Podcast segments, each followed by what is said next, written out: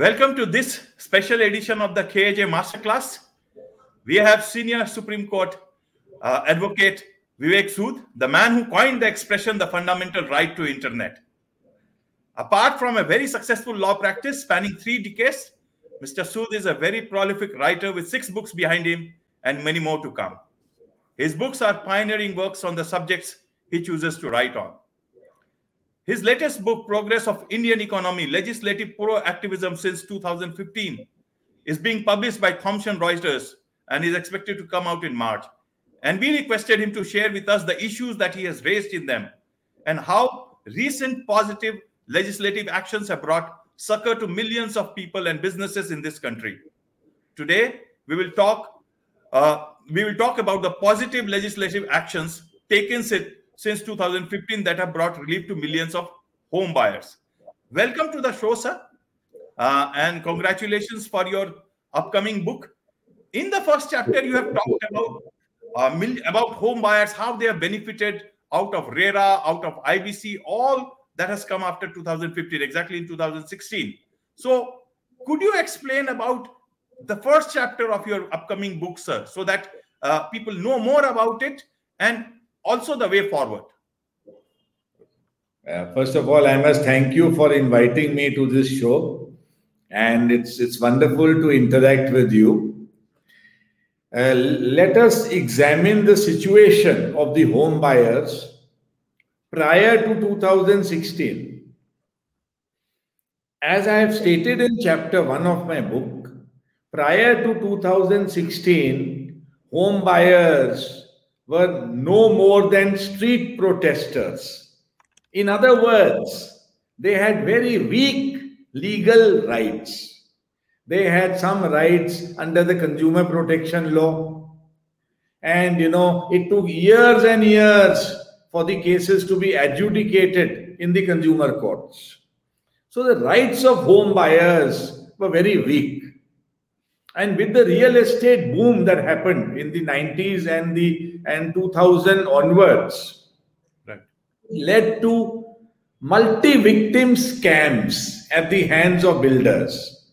There were innumerable builder frauds where you know home buyers were cheated, their money was siphoned away, they lost their hard-earned savings to these fraudulent schemes that were brought about by builders. Now, I, I must say, not all builders. I must not put all the builders in one basket.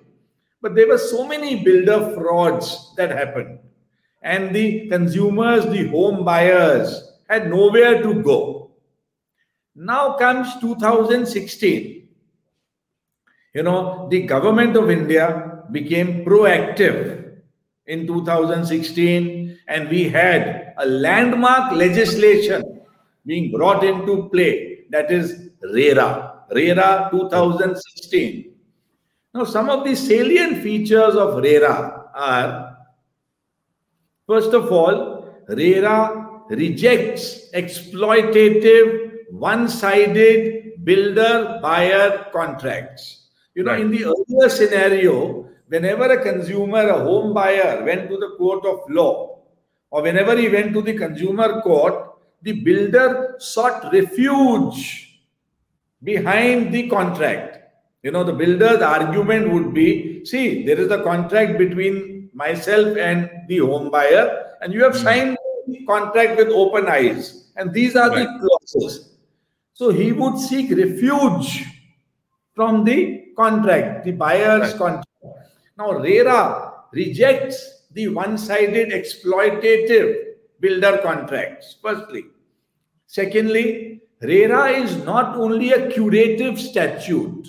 You know, in other words, the every real estate company must register itself with RERA and from the inception of the project till its completion, the RERA authority supervises the entire project from registration, inception to the completion. So RERA is not only a curative statute that you know once I have been cheated or if I if my apartment has not been delivered to me, only then I can approach the RERA authority.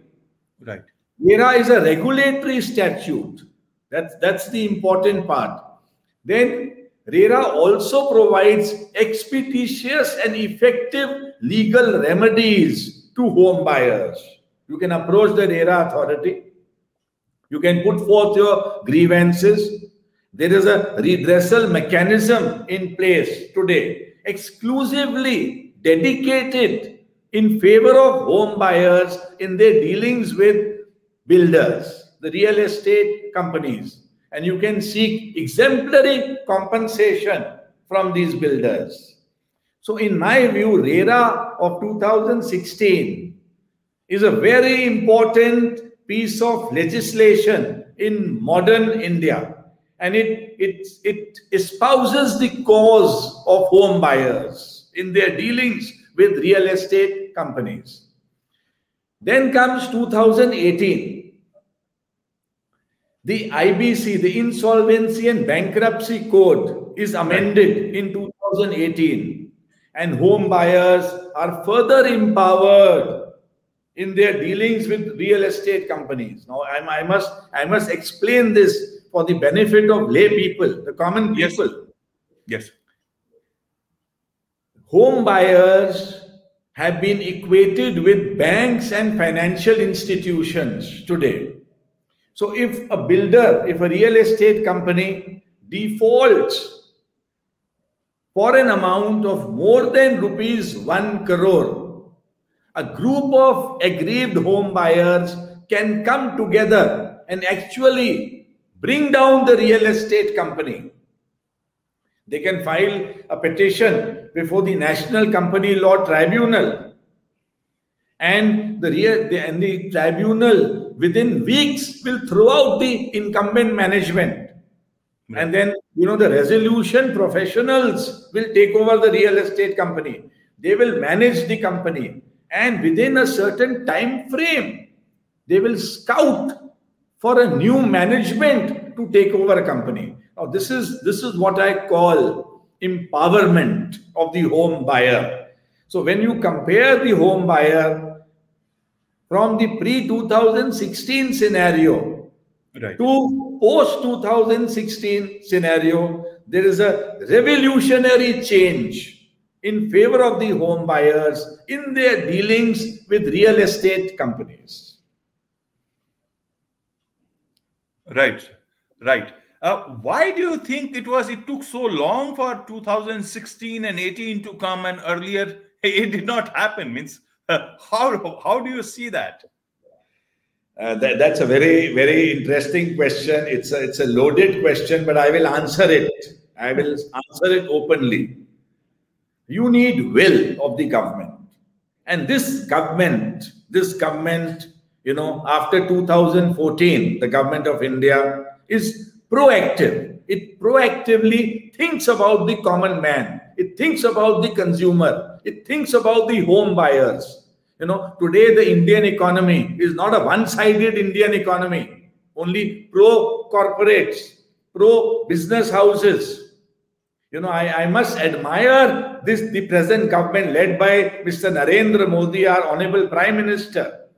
Today, there is a holistic view of the Indian economy you know, why should economic policies and legislations be only loaded in favor of companies, the corporate world, the business sector? What about the consumer? What about the home buyers? So these legislations, they create a balance between, between real estate companies and home buyers. So I would say, you know, the will of the government was not there in the pre 2014 scenario. And this government has the will to bring about legislative change. You know, that's why I have titled my book, you know, the, the progress of the Indian economy Proactive legislative action has taken place since 2000, 2015. So there is proactivism in this government, which was not there in the past past uh, governments. Right, sir. Right. Now, let us make it more simple for uh, for people uh, in the deep corners of our country. Uh, RERA को आप sir आप तो हिंदी बहुत अच्छी जानते हैं तो उनके लिए भी you can mix it Hindi English and all so that you break it so first let's touch RERA itself RERA को लोगों सिंपल कॉमन मैन की भाषा में अगर आप समझाएँगे और कॉमन मैन रेरा को एनफोर्स uh, अपनी लाइफ में कैसे करे अगर उनके उनके लिए प्रॉब्लम है? तो आप उस दृष्टिकोण से अगर आप बता सकते हैं फिर हम आईबीसी पे बात की बात करेंगे। मैं मैं रेरा के बारे में ये कहना चाहूँगा कि ये एक ऐसा कानून है जो प्रो होम बायर्स है प्रो कंज्यूमर्स है। तो अगर आपने कोई घर खरीदना है या कोई अपार्टमेंट बुक करवाना है तो सबसे पहले आप चेक करिए कि जो कंपनी है रियल एस्टेट कंपनी है, जो प्रमोटर है, क्या वो रेरा में रजिस्टर्ड है? रेरा अथॉरिटी के पास उनकी रजिस्ट्रेशन है? अगर है तो इससे काफ़ी सारे सेफगार्ड्स आपको मिल जाते हैं। आपको काफ़ी प्रोटेक्शंस मिल जाती हैं, क्योंकि एक रेरा एक ऐसी अथॉरिटी है जो प्रोजेक्ट के शुरुआत से लेकर अंत तक वो सुपरवाइज करेगी, एक सुपरवाइजरी रोल प्ले करेगी कि जो जो प्रोमिस किए हैं बिल्डर ने रियल एस्टेट कंपनी ने प्रोमोटर्स ने, वो सारे प्रोमिस फुलफिल हो। वो पूरे किए जाएँ। और हम एक होम बायर है, एक रिटायर्ड गवर्नमेंट सर्वेंट है, या कोई विडोज हैं, जिनका एक ड्रीम है कि मुझे एक घर खरीदना है, मुझे एक अपार्टमेंट खरीदना है, और एक हिंदुस्तानी नागरिक अपनी पूरी लाइफ सेविंग्स वो खर्च देता है, एक घर खरीदने के लिए, एक आशियाना खरीदने के लिए। तो जब उसके पैसे डूब जाते हैं तो उससे वो वो लॉस कॉम्पनसेट नहीं हो सकता। उसकी पूरी पूरी लाइफ सेविंग्स चली जाती हैं। तो ये रेरा, एक ऐसी अथॉरिटी है, जहाँ पे आप अपनी ग्रीवेंसेस अगर बिल्डर कुछ नाजायज कर रहा है आपके साथ तो आप जाइए, रेरा अथॉरिटी के पास जाइए, एक एप्लीकेशन फ़ाइल करिए, और बहुत ही सिंपल प्रोसेस है। हर स्टेट में रेरा अथॉरिटीज हैं। तो ये प्रोसेस भी बहुत सिंपल है। तो एक आम नागरिक के लिए ये बहुत अच्छा कानून है। मैं कहूँगा ये एक रेवोल्यूशनरी कानून है, जो रियल एस्टेट कंपनीज़ और होम बायर्स के बीच में एक अच्छा बैलेंस क्रिएट करता है। होम बायर्स जो पहले बहुत ही वीक थे, जब उनकी, जब वो डील करते थे रियल एस्टेट कंपनीज़ के साथ, अब वो वीक नहीं है, अब वो प्रोटेक्टेड हैं। कानून उनको प्रोटेक्ट करता है, उनको सेफ़ करता है। और उनको लड़ने की ताकत देता है। और अगर कोई बिल्डर नाजायज करता है तो कॉम्पनसेशन भी क्लेम किया जा सकता है फ्रॉम द बिल्डर तो, तो ये एक अच्छा कानून है am I right sir right तो अभी भी सर बहुत सारे केसेस में लोगों के 10 साल से 8 साल से 14 साल से मकान अभी भी उनको अपना फ्लैट नहीं मिला है उनको अपनी रजिस्ट्री नहीं हुई है। क्या वैसे लोग भी रेरा के अंतर्गत कुछ रिलीफ पा सकते हैं? देखिए, यहाँ मैं कहूँगा कि रेरा एक रेट्रोस्पेक्टिव स्टैच्यूट नहीं है। रेट्रोस्पेक्टिव लॉ नहीं है। तो ये 2016 के बाद आया है। तो बहुत पुराने ट्रांजैक्शंस में तो आप नहीं जा सकते, पर 2016 के बाद जो ट्रांजैक्शंस हैं, जो रियल एस्टेट प्रोजेक्ट्स हैं, उनको उन पे रेरा अप्लाई करता है। ऑल्सो कुछ पुराने प्रोजेक्ट्स हैं जो मिडवे हैं, जो अभी पूरे नहीं हुए, उन पे भी रेरा लागू होता है। तो कुछ एलिमेंट ऑफ़ रेट्रोस्पेक्टिविटी है रेरा में, जो ऑनगोइंग प्रोजेक्ट्स हैं उनपे भी उनमें भी कुछ ऐसे प्रोविजंस हैं कि भाई आपको रजिस्ट्रेशन लेनी पड़ेगी रेरा में जाके।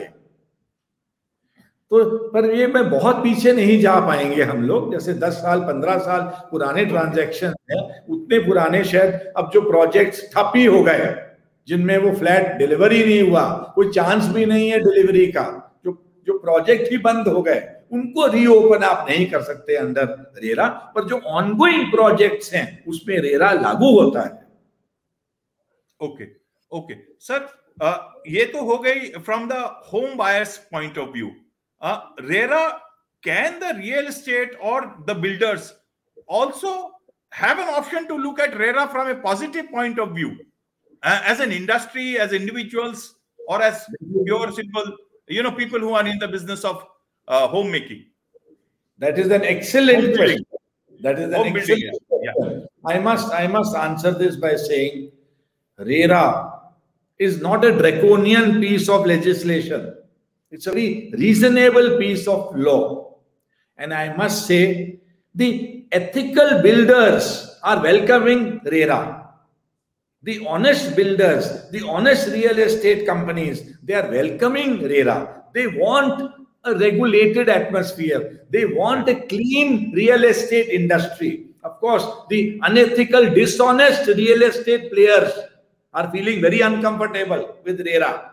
But the right thinking real estate players are welcoming RERA. And let me tell you, a lot of top business houses which, which felt discouraged in entering the real estate industry because the real estate industry was very murky. The standards, the basic standards were not honest, they were dishonest. So, therefore, the good corporate houses they refrain from entering the real estate industry. But RERA changes that scenario. You know, the ethical corporate houses, you will, in future, you will see Reliance, Adani, ITC, you will see the best corporate houses entering the real estate industry thanks to RERA 2016. Okay, sir. Okay. Well explained, uh, this, this whole RERA business. Now, in terms of IBC, sir, can you simplify it for uh, for the common people? ये IBC क्या है? सुनते तो बहुत है but है क्या? ये इंसॉल्वेंसी एंड बैंक्रप्सी कोड है ऑफ़ 2016 2016 से पहले जो कंपनीज़ थी लोन ले लेती थी बैंक से फाइनेंशियल इंस्टीट्यूशन से रीपे नहीं करती थी। और जब उनको आप लिक्विडेशन के लिए कोर्ट में जाते थे तो बीसों साल लग जाते थे कोर्ट में। और उन 20 साल में वो कंपनीज़ के एसेट्स जो हैं, वो सारे जो मैनेजमेंट्स थी प्रमोटर्स होते थे, वो अनलॉफुली डिसऑनेस्टली वो उनको बेच देते थे इलीगली और जो कैश आता था, जो पैसा आता था, उससे अपनी पर्सनल वेल्थ क्रिएट कर लेते थे। तो ये ये बहुत ही कॉमन सिनेरियो था कि बहुत सारे बिज़नेस हाउसेस जो थे प्रमोटर्स थे, उनका, उनकी पर्सनल वेल्थ तो हंड्रेड टाइम्स ग्रो कर गई और उनकी जो कॉरपोरेट वेल्थ थी, वो खत्म हो गई और डिफॉल्टर बन गए। अब आईबीसी एक ऐसा कानून है इंसॉल्वेंसी एंड बैंक्रप्सी कोड एक ऐसा कानून है, जो कहता है कि अगर एक करोड़ रुपए से ज़्यादा का डेट अगर हो जाए किसी कंपनी पे, किसी कॉरपोरेट डेटर पे, जो वो नहीं पे करता तो जो क्रेडिटर है, वो नेशनल कंपनी लॉ ट्राइब्यूनल में अपनी पिटीशन फ़ाइल कर सकता है। और नेशनल कंपनी लॉ ट्राइब्यूनल उस पिटीशन को एडमिट करते हुए, जब वो अगर देखेगा कि इसमें डिफ़ॉल्ट है वन करोड़ रुपीस से ज़्यादा का डिफ़ॉल्ट है तो जो प्रेजेंट प्रमोटर्स हैं, जो प्रेजेंट मैनेजरियल पर्सनल हैं, उनको निकाल दिया जाएगा। और ये एक दो महीने में उनको निकाल दिया जाता है कंपनी से। चाहे आप सौ साल से उस कंपनी को चला रहे हो, पर एक महीने में आप you are ousted from the company और वो कंपनी रेजोल्यूशन प्रोफेशनल्स के हाथ में दे दी जाती है। अब वो रेजोल्यूशन प्रोफेशनल एडवर्टाइज करता है पब्लिसाइज करता है और कोई नई मैनेजमेंट को ढूंढा जाता है। जो बहुत सारे उनको कहते हैं रेजोल्यूशन एप्लीकेंट्स जो लोग हैं जो कॉरपोरेट हाउसेस हैं जिनके पास फंड्स हैं जो टेक ओवर करना चाहती हैं ऐसी कंपनीज़ तो अलग अलग एप्लीकेंट्स वो अपने अपने प्लान्स रेजोल्यूशन प्लान्स सबमिट करते हैं। और जो कमिटी ऑफ़ क्रेडिटर्स है जितने भी क्रेडिटर्स हैं उस कॉर्पोरेट डेटर के वो कमिटी बाय वोटिंग डिसाइड करती है कि हमें कौन सा रेजोल्यूशन प्लान सिलेक्ट करना है। जब वो एक रेजोल्यूशन प्लान सिलेक्ट हो जाता है तो वो कंपनी लॉ ट्राइब्यूनल उसको अप्रूव कर देती है और वो जो कॉर्पोरेट डेटर है वो कंपनी है वो नए मैनेजमेंट को दे दी जाती है। और उसमें वो टर्म्स होती हैं कि वो सारे जो भी लोन्स हैं जो भी उनके ऑब्लिगेशंस हैं वो कैसे डिस्चार्ज होंगे। तो अब ये सिनेरियो जो है, ये बहुत ही इंपॉर्टेंट स्टेप है हमारी इंडियन इकोनॉमी के लिए। अगर आप डिफॉल्टर हैं तो आप जाइए, आप कंपनी नहीं चला पाएँगे। कोई और कोई और बेहतर आदमी आएगा, वो कंपनी आपकी चलाएगा। आप घर पे बैठिए। ये है IBC of 2016 in a very simple simple terms okay so so in a way I IBC is a big step towards clean corporate governance absolutely correct absolutely correct it is it cleans the indian economy it brings fairness to the indian economy और justice Rohinton Nariman ने अपनी Swiss ribbons की judgement में बोला है कि prior prior to IBC 2016 Indian economy was a debtors paradise इसमें मैं एक लाइन ऐड करूँगा जो मैं ऐड करूँगा जस्टिस नारेवन ने बोला it was a debtors paradise मैं ऐड करूँगा एंड द क्रेडिटर्स हेल फिर जस्टिस नारेमन ने उस जजमेंट में बोला है कि आईबीसी के आने के बाद justice fairness and equity have been brought into the Indian economy ये said so in clear terms in Swiss Ribbons judgement right it's a game changer IBC in my view is a game changer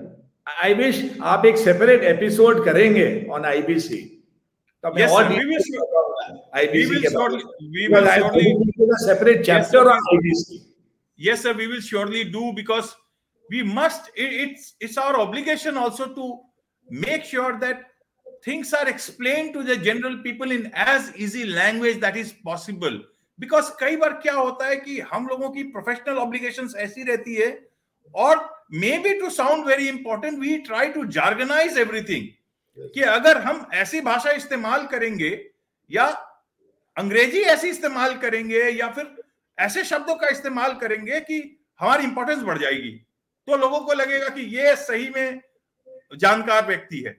लेकिन तो ऐसा है नहीं sir ये ये आपने बहुत अहम बात कही तो जो भी मेरी किताबें हैं I try to make them as simple as possible I want to demystify complex issues ताकि एक आम आदमी आम रीडर है वो समझ सके वो रिलेट कर सके। बिल्कुल उसको इंटरेस्टिंग लगे ये सारे सब्जेक्ट बिल्कुल बिल्कुल so coming back to your book sir आपने उसमें you must have suggested the way forward कि आगे और क्या क्या किया जा सकता है करना चाहिए क्योंकि गवर्नमेंट बहुत ध्यान से पड़ेगी बिकॉज़ इतनी अच्छी बात आपने इसमें निकाल कर लाई है but there is always room for improvement in any system of governance तो उसमें आप बता सकेंगे सर आपने क्या क्या सजेशन किए हैं? बुक आएगी तो मार्च में जब बुक आएगी तो लोग ज़रूर देखेंगे बट उसके पहले just for our viewers exactly मैं बहुत ज़्यादा डिटेल में नहीं जाना चाहूँगा बिकॉज़ तो जो बुक बुक का जो मिस्टिक है, जो एक जो एक बुक की जो मिस्ट्री है, वो मैं रिवील नहीं करना चाहूँगा but I must say I have suggested reforms you know so that what is the way forward we have to keep improvising our our honourable prime minister repeatedly says we have to keep improvising keep growing keep growing now one of the suggestions I have in chapter 1 on this home buyers issue. We right. must have special courts for deciding criminal trials in multi-victim cases. ये मैंने एक suggestion दिया है हमारे high courts को supreme court को government of India को इसका मतलब ये है कि जहाँ पे 100, 200, 300, 500 होम बायर्स के साथ चीटिंग हो गई और एफआईआर दर्ज हो गई और इन्वेस्टिगेशन हो गई। तो मैंने कई केसेस में देखा है जब वो रिकॉर्ड कोर्ट में आता है जो चीफ मेट्रोपॉलिटन मैजिस्ट्रेट या मैजिस्ट्रेट के कोर्ट में आता है तो वो जो रिकॉर्ड होता है it run into thousand of pages और सौयों गवाह होते हैं उसमें हर विक्टिम गवाह है बैंक वाले गवाह हैं बहुत सारे गवाह होते हैं पाँच सौ छह सौ हज़ार गवाह होते हैं। अब ऐसी ट्रायल्स जो हैं उनको उनको एक्सपीडाइट करने के लिए we need special courts to try these real estate scam cases otherwise existing legal system जो है, उसमें ऐसे केसेस अगले सौ साल भी ट्रायल कंप्लीट नहीं हो सकती। क्योंकि केसेस इतने हैं, इतने जजेस नहीं हैं और ये एक एक केस हज़ारों पेजेस का एविडेंस है इन केसेस में। तो ऐसे केसेस को सेग्रीगेट करके स्पेशल कोर्ट्स बनाए जाए। ये मेरा एक सजेशन है। और भी कई सजेशन है। अब उसके लिए आप इंतज़ार करिए जब किताब आएगी। ठीक है sir very well very well explain sir and and you have done quite a good amount of explanation is for not only for people who know about this subject but also for people who have heard about these things but actually didn't know what these things are all about more obviously they, if, if people are interested they will go for wait for march and when the book will come out so not taking too much of your time sir my last question is that अभी दो तीन दिन पहले supreme court ने एक model buyer builder agreement के ऊपर काफ़ी एम्फेसाइज किया है एम्फेसिस दिया है उस पर उसके बारे में आप थोड़ा सा uh, बता पाए हमारे व्यूवर्स को sir exactly what this is all about it is it is first of all a welcome suggestion देखिए जब ये बिल्डर बायर कॉन्ट्रैक्ट्स बनते हैं तो ये वन साइडेड कॉन्ट्रैक्ट्स बनते हैं। ये जो बिल्डर बिल्डर्स की जो लीगल टीम होती है, वो प्री प्रिंटेड कॉन्ट्रैक्ट्स होते हैं। बायर्स के पास कोई ऑप्शन नहीं होता but to sign those agreements buyer के माइंड में तो सिर्फ़ ड्रीम होम होता है। उसको तो सिर्फ़ ड्रीम होम दिख रहा होता है कि ये मेरा आशियाना होगा, ये मेरा घर होगा। जहाँ मैं अपने परिवार के साथ रहूँगा तो उसको ही is more interested in his dream home so he blindly on dotted line he signs these contract now these contract I have seen hundreds of them they are all one sided contract they are not fair and just in fact just there is a very interesting judgement of justice Chandrachud okay Who has who has delved into these contracts and he has held them to be unconscionable. He has rejected some of these contracts. So this this suggestion from the Supreme Court to the government that you know instead of giving builders that liberty to make one-sided exploitative contracts why don't we have model contracts Okay. which apply across the board no it's it's a, it's a very welcome step especially in a country like india. हमारे देश के जो home buyers हैं वो सब लोग जो हैं they don't have the benefit of you know legal assistance या उनके पास कोई लॉ फर्म्स की एडवाइस नहीं है कॉमन कॉमन मैन के पास। तो वो तो जाता है बिल्डर के दफ्तर में ब्लाइंडली उसको बिल्डर कहता है कॉफ़ी का कप पिलाता है कोक पिलाता है और वो बेचारा साइन कर देता है।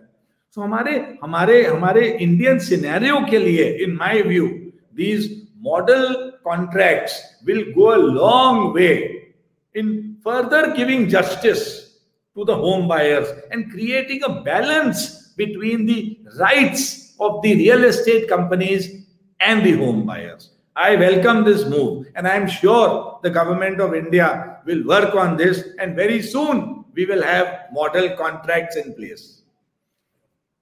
Right, sir. Right. Uh, thank you very much for your time, sir. You have explained and covered all the issues that you have dealt in your book in the first chapter. For more of the other chapters, obviously, I'll keep coming back to you. And Thank on this you. note, uh, on this note, thank you for your, for your time.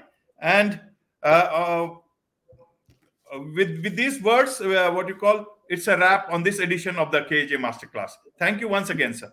Thank you very much for this, for giving me this opportunity to speak on this platform. Thank you. Thank you.